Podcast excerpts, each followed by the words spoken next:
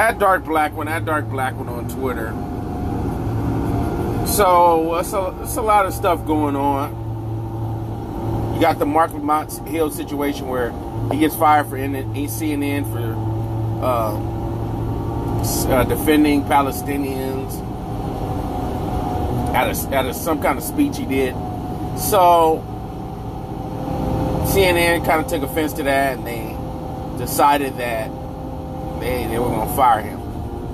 What I find funny style about that is that I think that they were to fire him anyway.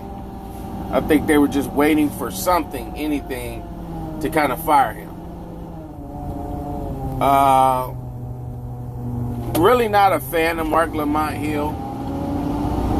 Uh, it's just to me, this guy is just he just had always had a funny style um, from his his statements, or not really his statements, but his co-signing of a statement that was uh, defaming or that, that were def- defamatory statements towards the the legend, the ancestor, Frances uh, Frances Cress. So it was like mm, he was always kind of funny and alike to me because of that. Uh, he's just always been this Michael Eric Dyson type uh, that I, I just didn't like. You know, it's like one way around white people, another way around black people. Uh, I just don't like his style. So wasn't a big fan of his, but however, you know, this guy is a victim of white supremacy. You know, I don't wish to see no man lose his job. But uh, you know, it is what it is, man. Maybe he can, uh, you know, get with the times because CNN, CNN, all of these network shows, uh, that's more so for older white people. Uh, people who are in the loop, who want to know things on the go or want to know real news, they follow what's on the internet. I believe, I believe Alex Jones, as crazy as as, as crazy as some of uh, his far-fetched conspiracy theories are, you know, he had one hell of a platform. There's no denying that. He had a lot of suspected white supremacists, um, and just people who thought differently following him. And they trusted what, what Alex Jones said more so than somebody on, on, on a television, what CNN says. So, to me, the internet is kind of taking over as far as like how people get their news, how people digest their news, and form opinions, um, especially with the you know the YouTube platform that's given to a lot of these pro-black channels. Um, my favorites are Professor Black Truth, The Black Authority, uh, Tariq Nasheed, um, who else? Quite sure I'm forgetting. I know your game by this guy named um, Angel Ramirez Jordan. Also, another channel called uh, by name by the name of uh, Paris Milan. It's this black chick. I'm just starting to follow her. I'm just starting to follow her videos. But this is a this is the first time I really seen some woman that's like gorgeous. Well, not the first time, because um, there's another African, there's another African like Pan African channel I follow. I think it's called African Esquire, African ESQ. And you know, I like to follow a, a hodgepodge of different channels, so I get you know different different opinions. Even Yvette Carnell, you know, people can like her, dislike her.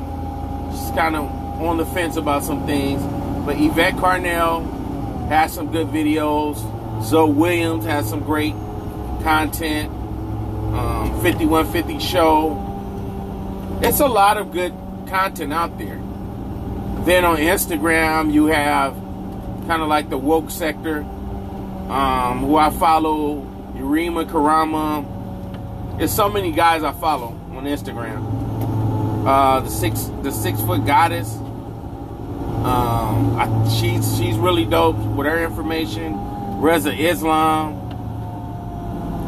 uh, the real Remy Red, he's pretty good. Uh, it's so many platforms to kind of get this information. Everybody's trying to fight to kind of build their following.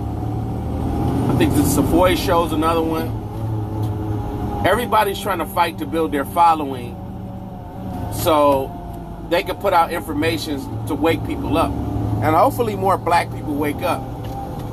But that's where people are going toward. They're not really going towards Roland Martin. They're not going to all of these people you see on television that's kind of propped up there like, hey, this is a black person. They look like you, and they're on CNN.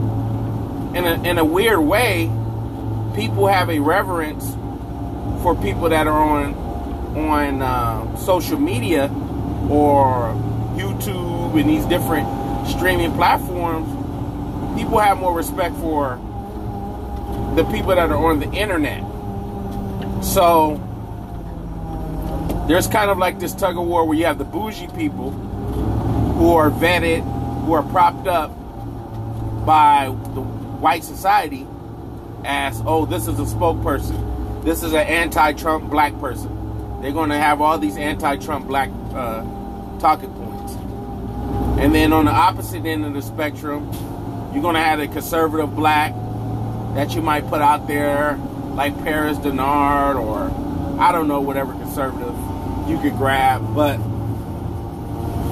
you know, most of most part, for the most part, these black people are vetted, and you have a bougie, bougie war where you have the bougie people that are on television, kind of looking down at people at YouTube. But then when these bougie people lose their job at these TV One or whatever major networks or CNN or whatever, they kind of have to figure out how to adjust in a new time.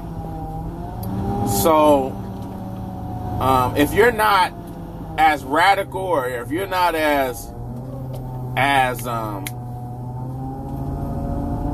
you know, I don't know, outspoken, or if you don't stand out, uh, people just won't watch your videos. You can't soft shoot or you can't be half-ass about it because people will call you out in the comment section. More people are waking out, waking up.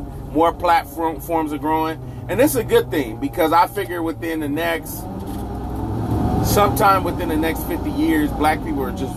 I think we'll wake up sometime. Not no, not anytime during my lifetime. I'll be dead and gone. But I think sometime like 50 years from now, with the platforms on social media, how how black people are slowly waking up. You're seeing more celebrities now, like Jay Z. You're seeing celebrities like Meek Mill. They're trying to become more conscious. They're trying to insert more conscious things in the rap. But first of all, I got to give props to my son because my son, my son is solid. A lot of the stuff he says is real. He has a little quarrel with uh, DJ Akademiks right now. Him and DJ Akademiks, they kind of going at it. But there's a lot of real conscious media out here. A lot of and, and pretty interesting people online. So good luck for for Marc Lamont Hill. You know, I already owns a a book a bookstore and a coffee shop. A lot of people in Philly they seem to take take a liking to it. It's a black business, so they they gonna support it, whatever. That's cool.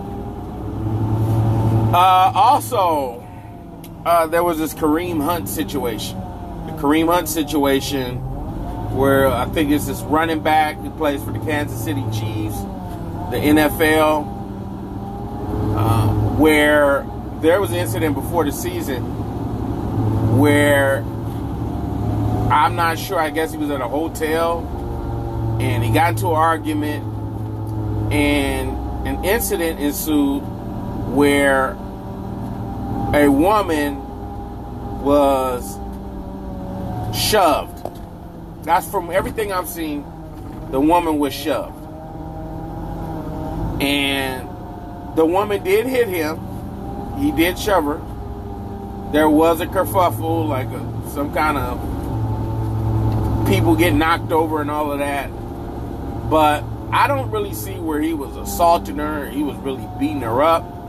Uh, I think the NFL's in a, in, a, in a place right now where after that Ray Rice situation, how the NFL covered it up, and they said, "Oh, okay, what we need to do, we need to put together a coalition that's going to go five times harder against domestic abuser, uh, domestic abusers, and domestic issues."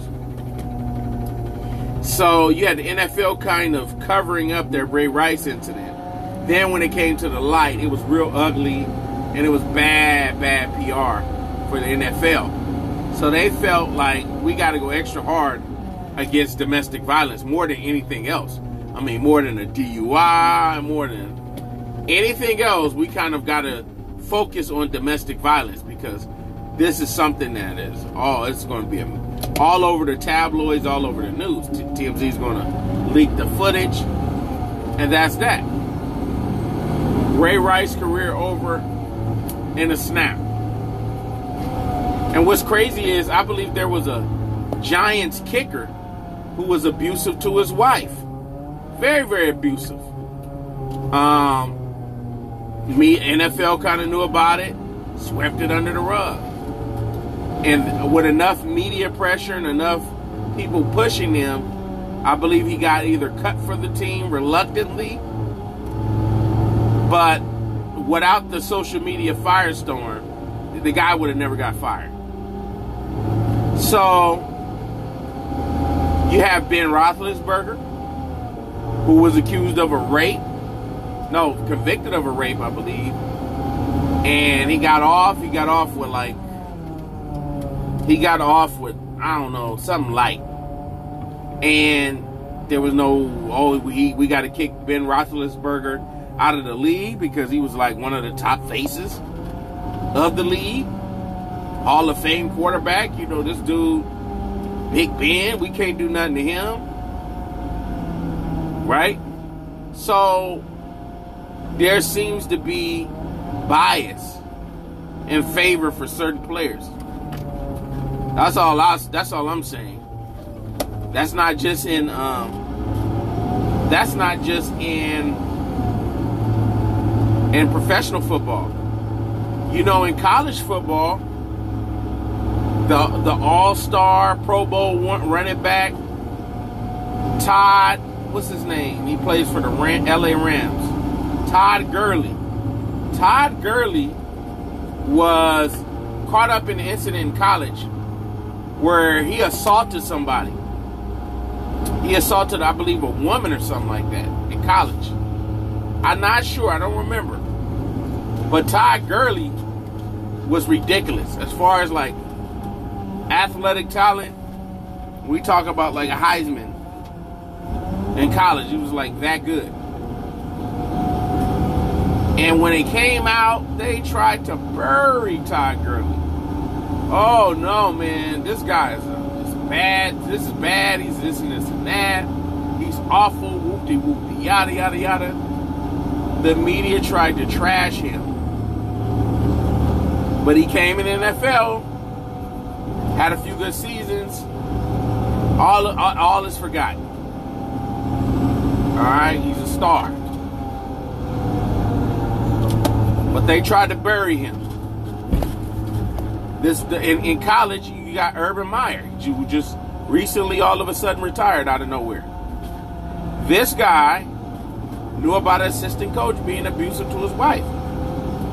The wife was calling the, the, the, the head coach and letting the head coach know, hey, look, he's whooping my ass.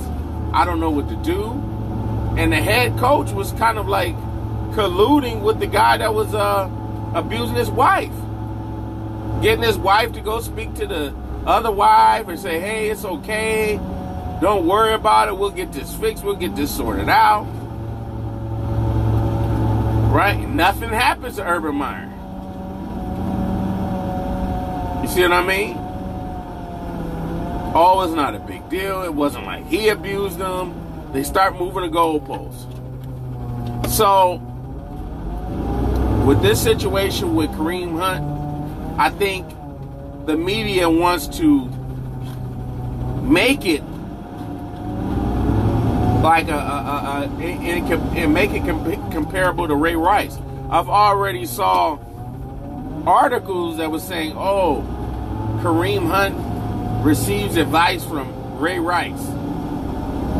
Okay, and he didn't beat he didn't beat the girl up like no damn Ray Rice. He may have shoved her. I think this is this is worthy of a suspension, maybe four or five games. You see what I mean? Maybe maybe you get a four game suspension and you go back to work. But the team they they released him, they cut him from the team. So the media has the power to blow things up and make the innocent look guilty and the guilty look innocent. I'm not saying the guy's innocent, but I'm just saying you shouldn't be groveling and begging for a career because one night you might have a liquor fueled, whatever.